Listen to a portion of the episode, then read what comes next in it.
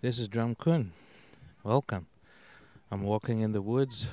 Uh, we just discovered another forest today, and I've seen the biggest, the biggest, I mean, the biggest nest made by ants that I've ever seen. I mean, it was so huge. I put the picture on my podcast pro- uh, profile so you can see the big nest made by these ants.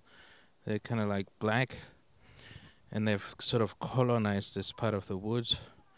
They, it's really amazing to see. I mean, they're all these. Uh, they call them uh, needle trees.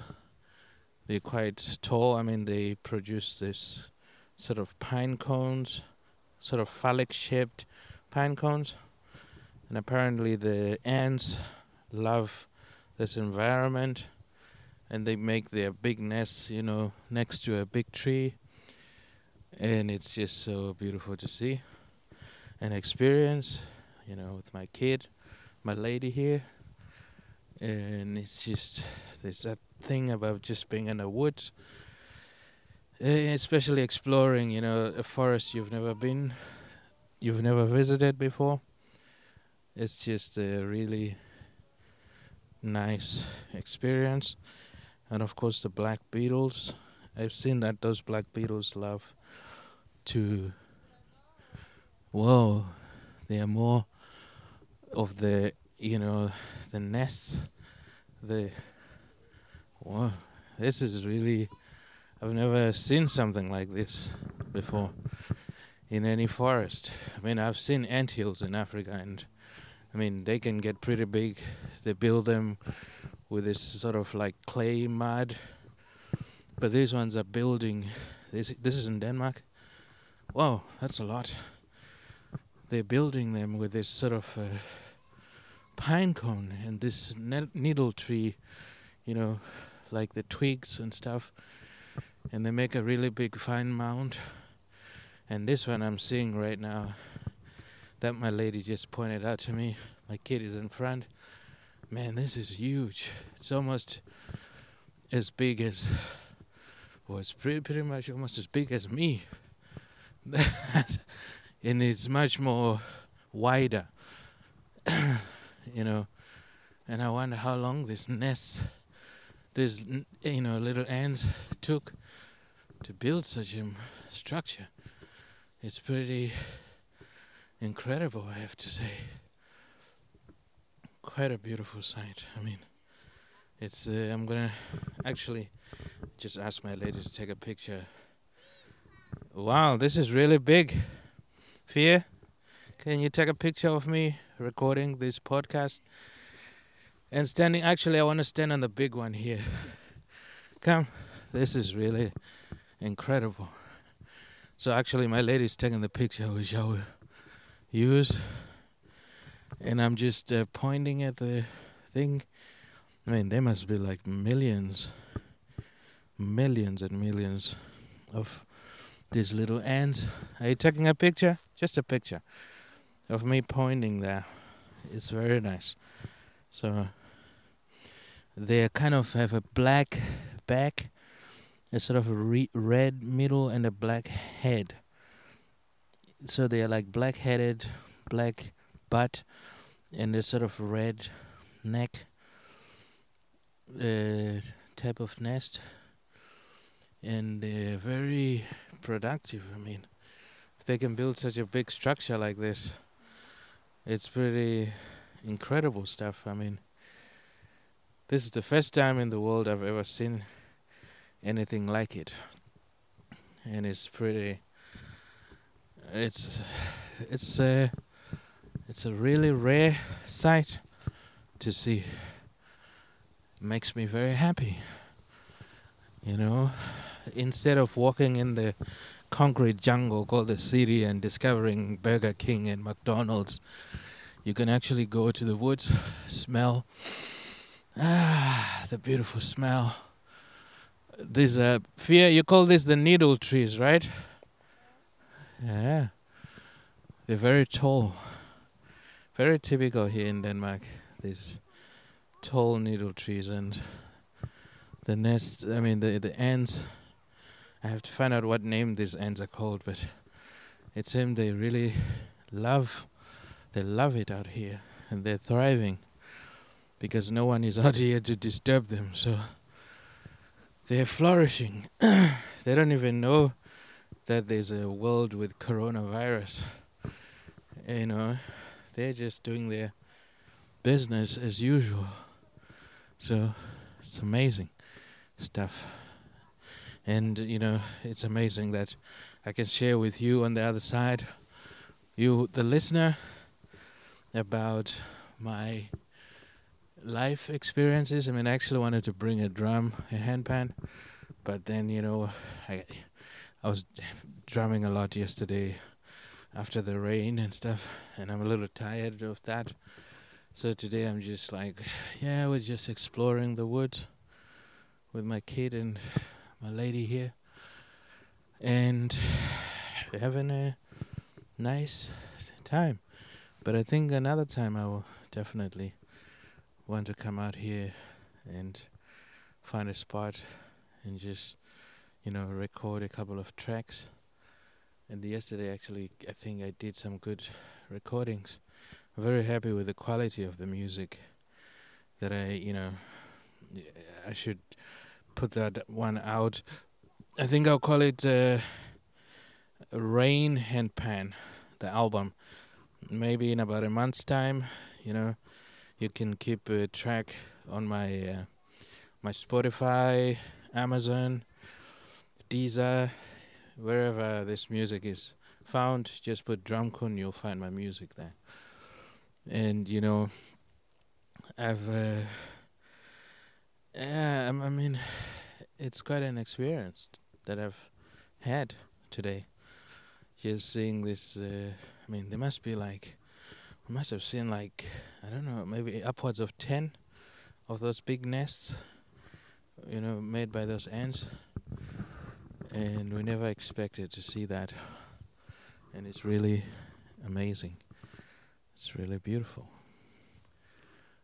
and serene. You can hear the birds up there singing you know, it's not very windy.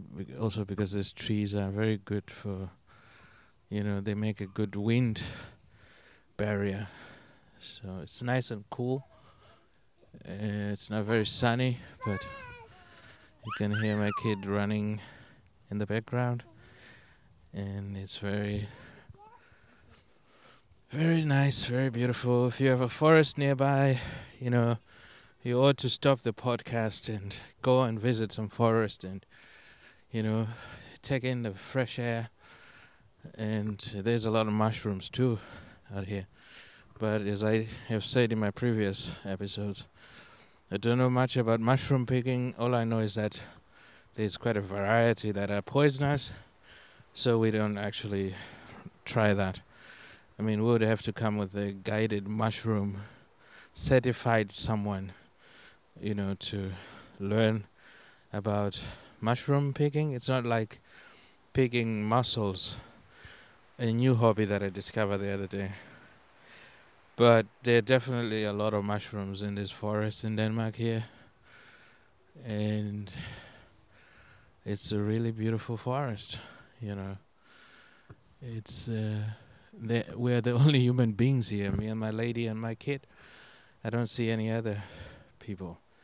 So it's very nice that we have the woods all to ourselves and we don't have to see bikers or dog walkers and you know it's uh, I'm sure maybe we, we will probably see someone but right now we don't see anyone and that's very nice so we have uh, the forest all to ourselves and it's really beautiful really nice and I, you know, I can't stop. I can go on and on about this experience, you know.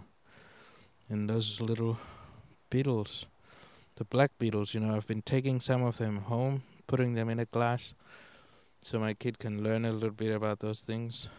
And they seem to be thriving. Also, I seem to notice these black beetles are where these uh, needle trees are on the ground. They seem to like it there. Also, where there's moss, the green moss looks like a carpet, you know. It's like God created all this stuff for us to enjoy. And then someone thinks this stuff is God and they worship it. And I think that is just ridiculous. But I thank God who created these things that we might enjoy them. It is really, you know, I don't think man was created to live in a concrete jungle. You know, I think we were meant to live in a, you know, natural environment. And I can understand why the Lord set up the Garden of Eden for Adam and Eve. And they would eat their food from the trees in the garden. You know, they were going to be vegetarians, not eating meat and all that. But you see how the serpent was envious of that existence.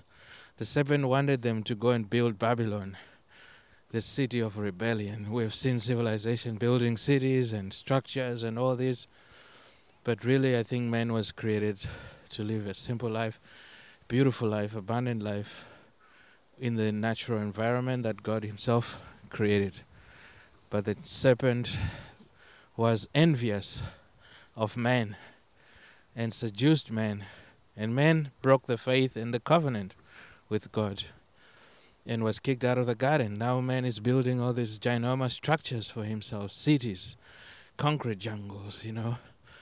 And uh, it's just a real shame that, you know, there's so many kids out there who grow up without, you know, real contact with the natural world, you know and it's very sad. And I think that's a good thing. I mean, for kids growing up like in Africa, you know, unless maybe you grow up really in the city somewhere, but the people in the countryside and stuff, it's a, you know, they experience the natural world. It's an everyday part of their lives, and I think that's also a blessing, you know, because I've I've I, I'm I'm fortunate I grew up, you know, hunting wild berries. Okay, a baboon. Oh, it's a piece of wood that looks like a monkey. Uh, is it a monkey or what? Huh. It kind of looks phallic to me. Uh huh. Oh, to be interesting to see a monkey here, but I don't think there are monkeys in Denmark. Where I grew up, there, there's a mountain, you know, at our family farm back in Africa and Zimbabwe there's a mountain in front uh, of the homestead, you know, and not very far, it, maybe a kilometer or so. And there's so many monkeys there and wild baboons and man, we had to sometimes guard the field from the monkeys and the baboons, and it was quite an experience, you know, growing up. But uh, if you want to see a monkey in Denmark, my best guess is go to a zoo or something. But maybe you can see deer. I've seen deer. I've seen rabbits. I've seen a lot of pheasants. This is a pheasant country for sure, and deer country, rabbits. You can definitely get those. And one of my neighbors is hunting deer from time to time, and he's been kind enough to give me some deer meat. It's really, it's a treat. You know, I wouldn't have it every day, but once in a while, it's a very nice treat because I think they have a big population of deer meat, of deers out here. I don't think I would want to kill it, but if you give me the meat, I'll eat it. so, this is Drumcon. Now I'm gonna switch off and just, you know, dive into this experience. Uh, being out here in the forest, it's just uh, also near Hornslet, but it's not the one Rosenholm where I've been reporting from all these other times. This is a different section of uh, of the forest. So maybe let me ask my lady what it, what this one is called. Fear, what is the name of this forest? Well, okay, we don't know, but it's really nice. You you just have to drive a little bit behind Hornslet. So there's quite a bit of forest area, you know, behind Hornslet.